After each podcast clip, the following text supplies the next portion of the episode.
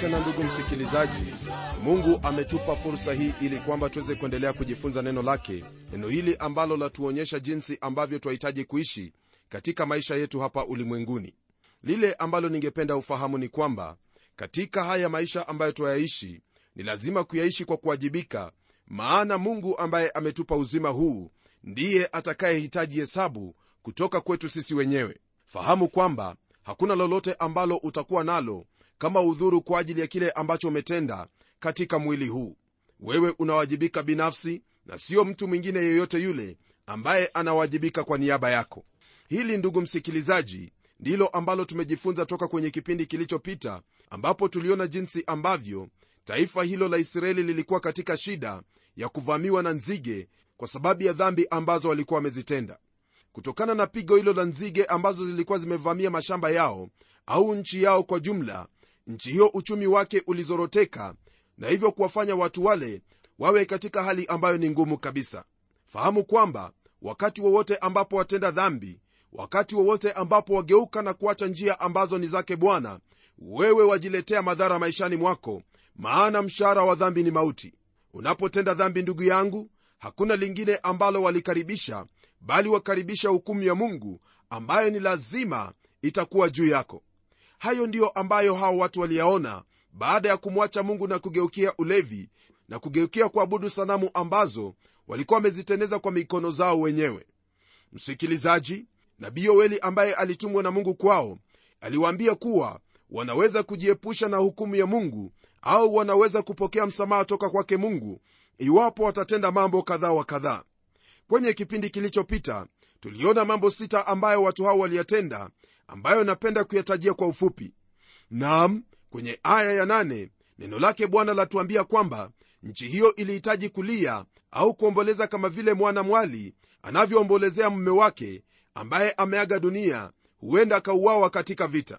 Nalo la pili ni hilo ambalo lapatikana kwenye aya ya tisa, ambapo makuhani ambao pia ni wahudumu wake bwana wanaulizwa pia kuomboleza pamoja na hiyo tuona kwenye aya ya 11 na 12 jambo la tatu na jambo la nne ambalo watu hao walihitajika kufanya. Wakulima walihitaji kutahayarika na wale watunzaji mizabibu walihitajika kupiga yowe. Mpendwa msikilizaji nalo na jambo la tano na la sita lapatikana kwenye aya ya 13 ambayo hasa yaelekezwa kwa wale ambao ni makuhani kwamba waweze kujikaza na kupiga yowe.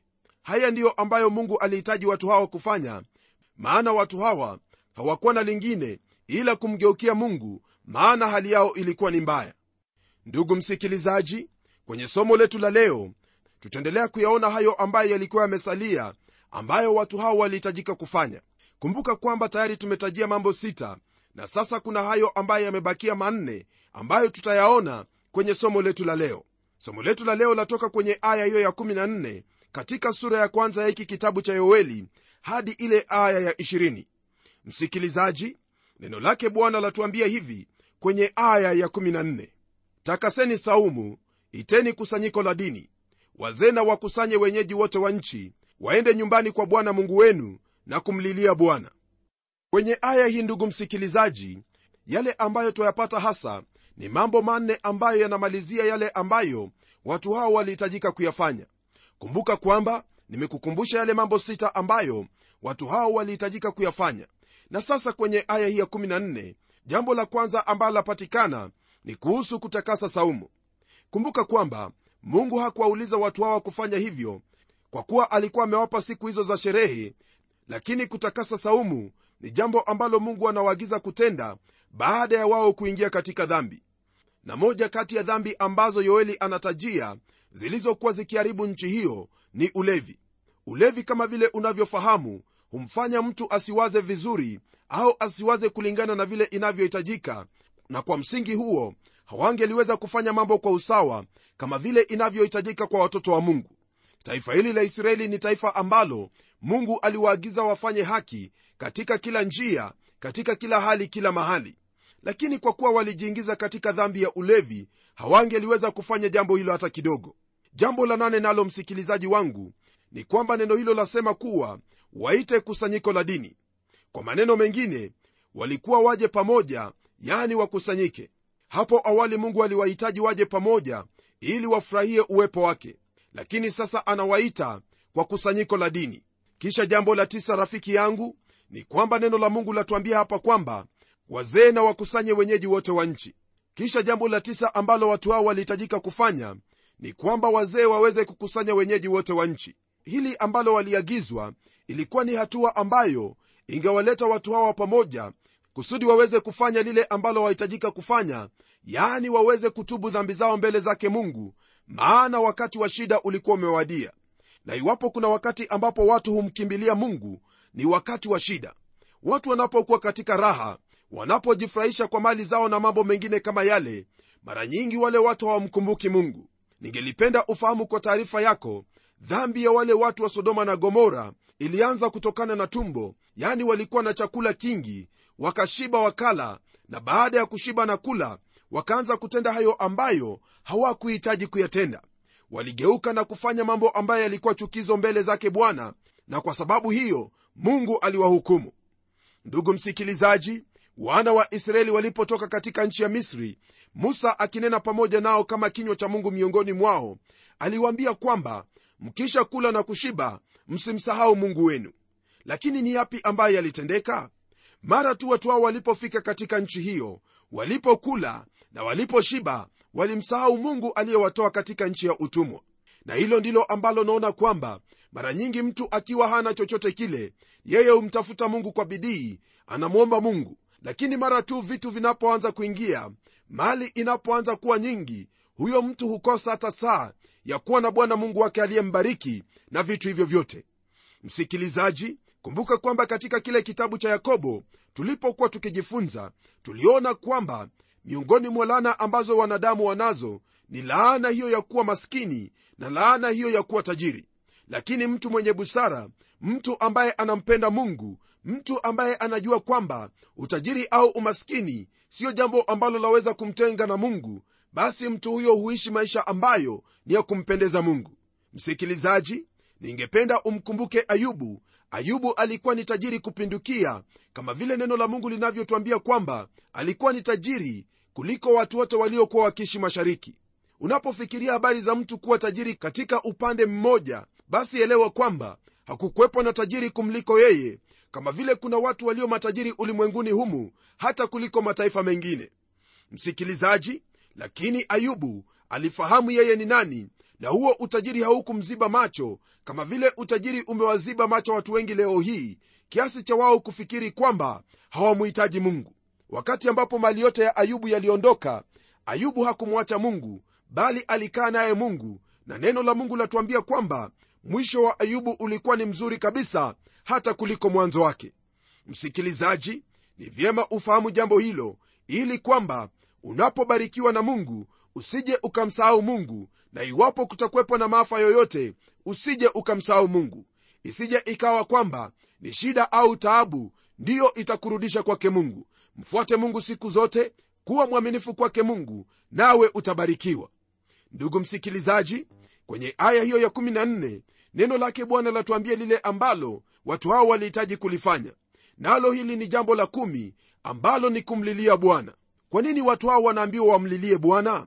Wanaambiwa wamlilie bwana kwa kuwa yeye ni mwingi wa rehema tena ni mwenye huruma.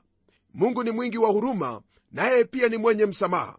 Mungu wetu ni mungu wa ajabu msikilizaji.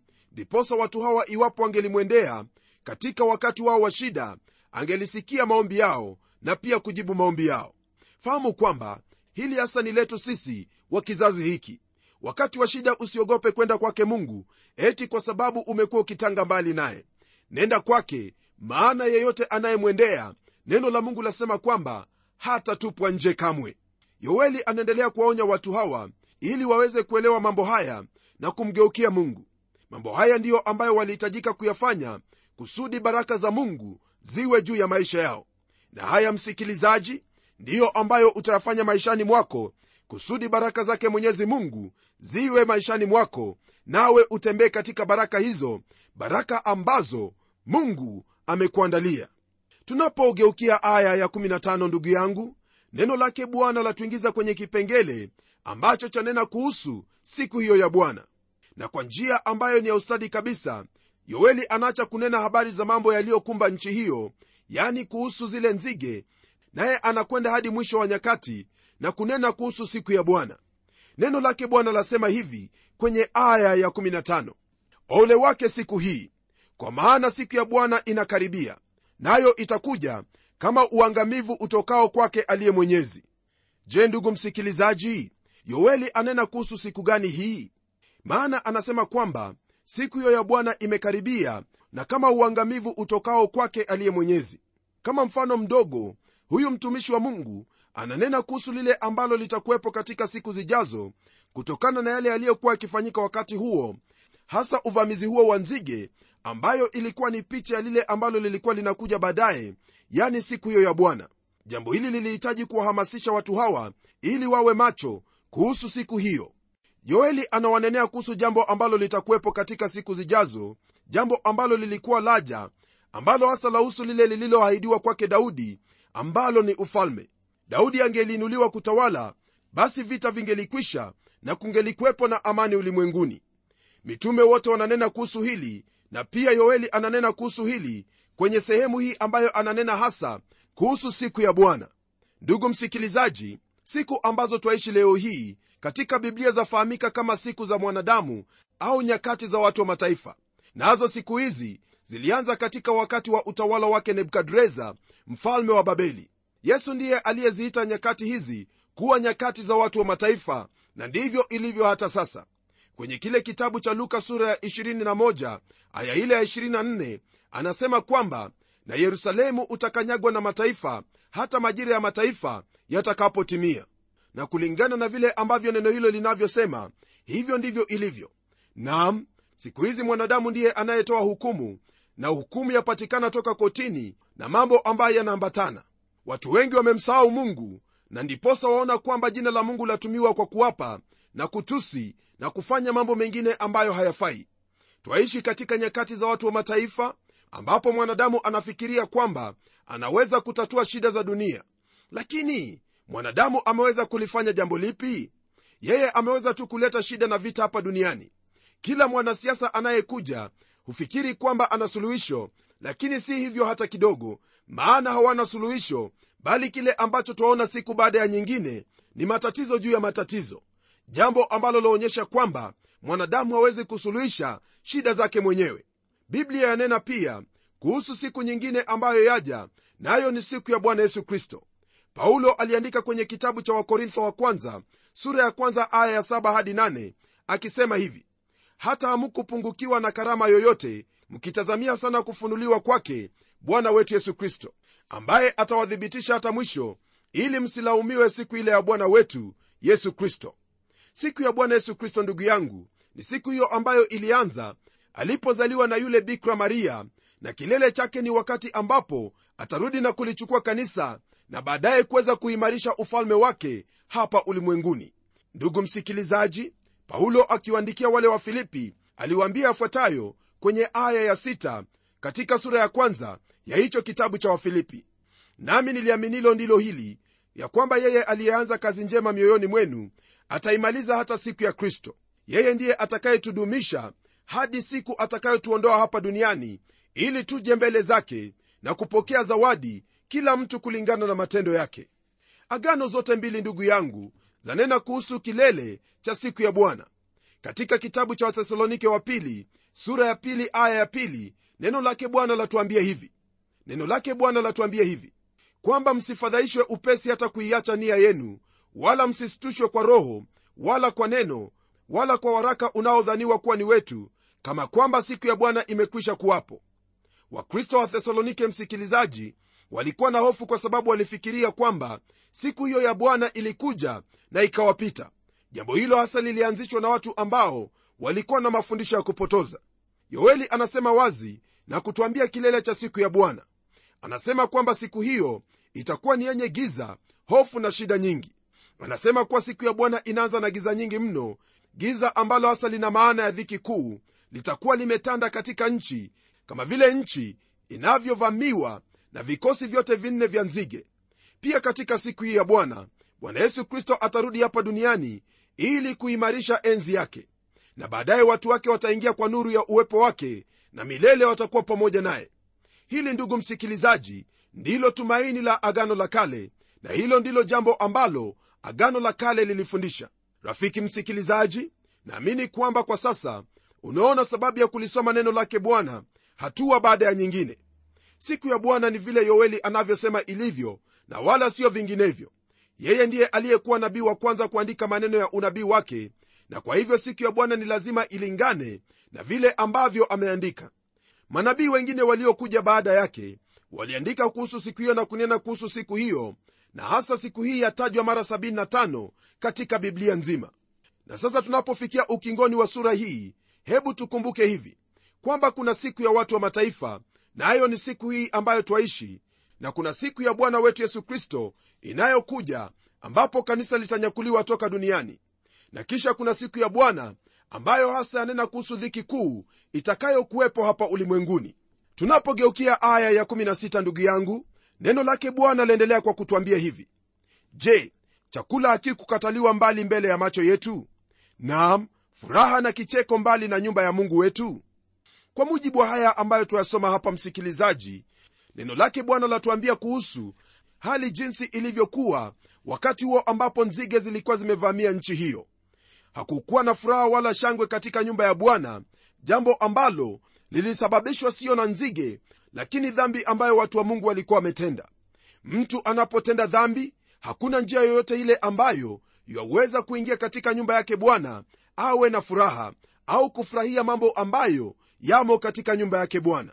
Kwa sababu hiyo basi iwapo wataka kufurahia neno lake bwana linapohubiriwa au kufurahia yale yote yanayoendelea katika nyumba yake bwana ni lazima kulifuata neno lake bwana na kulitenda kusudi haya ambayo yalikuwa hayapatikani katika siku za yoeli yawe maishani mwako.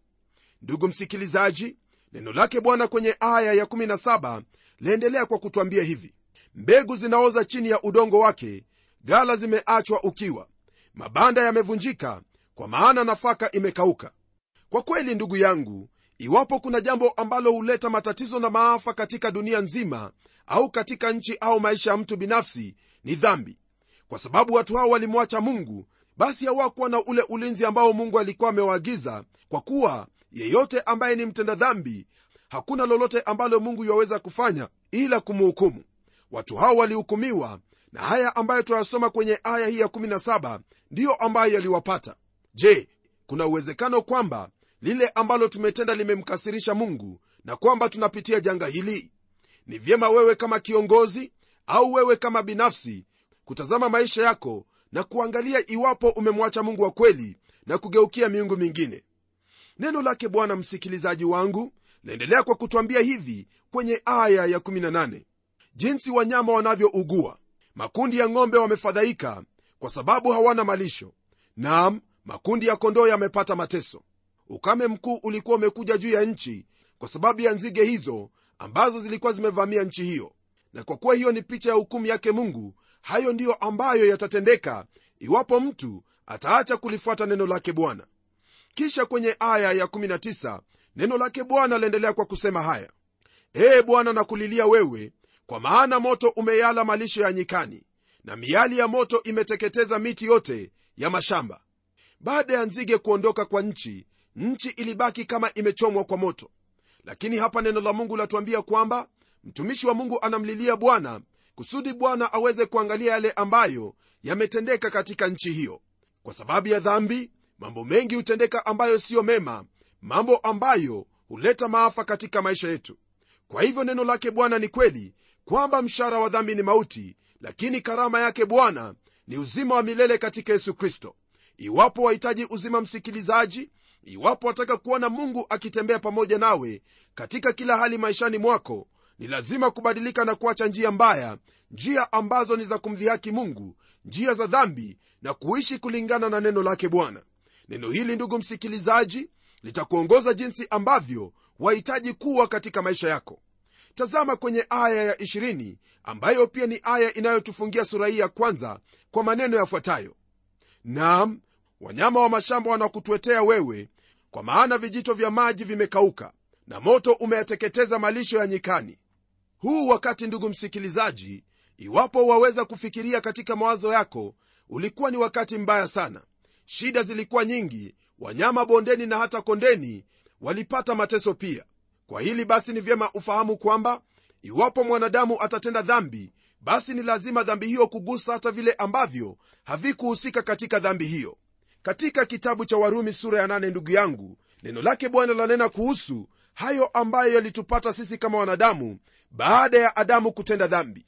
Nam sote kama vile unavyofahamu tutaona uharibifu. Lakini kuna tumaini katika kumwamini huyu mungu ambaye ni muhukumu na hakimu wa wote. Sikia neno lake bwana lanena nini kwenye kitabu hiki cha warumi aya ya19 sura ya 8 kwa maana viumbe vyote pia vinatazamia kwa shauku nyingi kufunuliwa kwa wana wa mungu.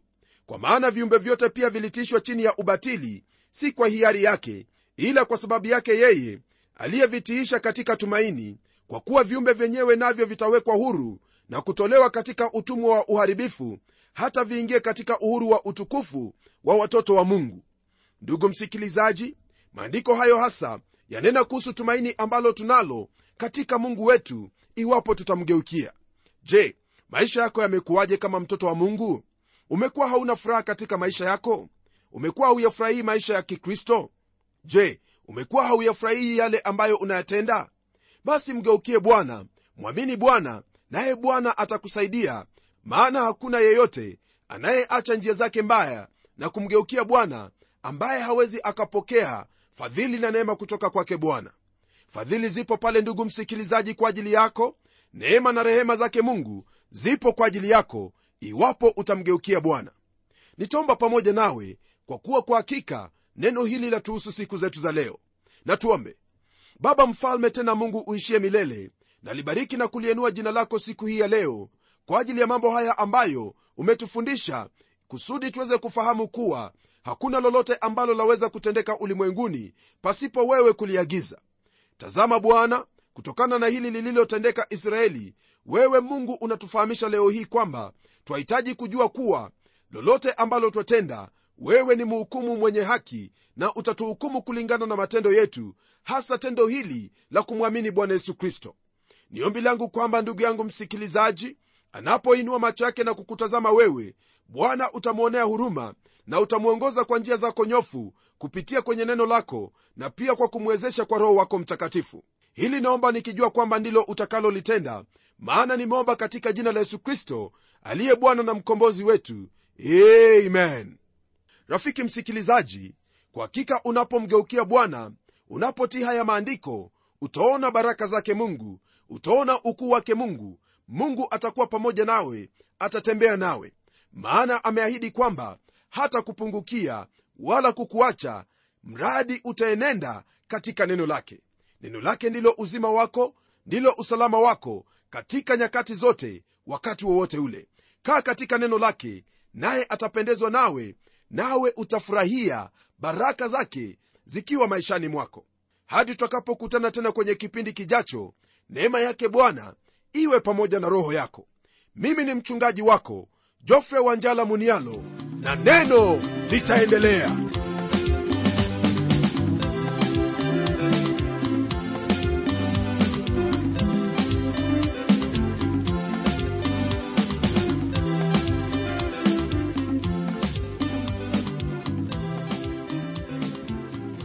ni matumaini yangu ya kwamba umebarikiwa na hilo neno la bwana na ikiwa una swali au pengine ungependa kuinunua kanda ya kipindi hiki ambacho umekisikiza leo hebu tuandikie barua ukitumia anwani ifuatayo. Kwa mtayarishi kipindi cha neno transworld radio.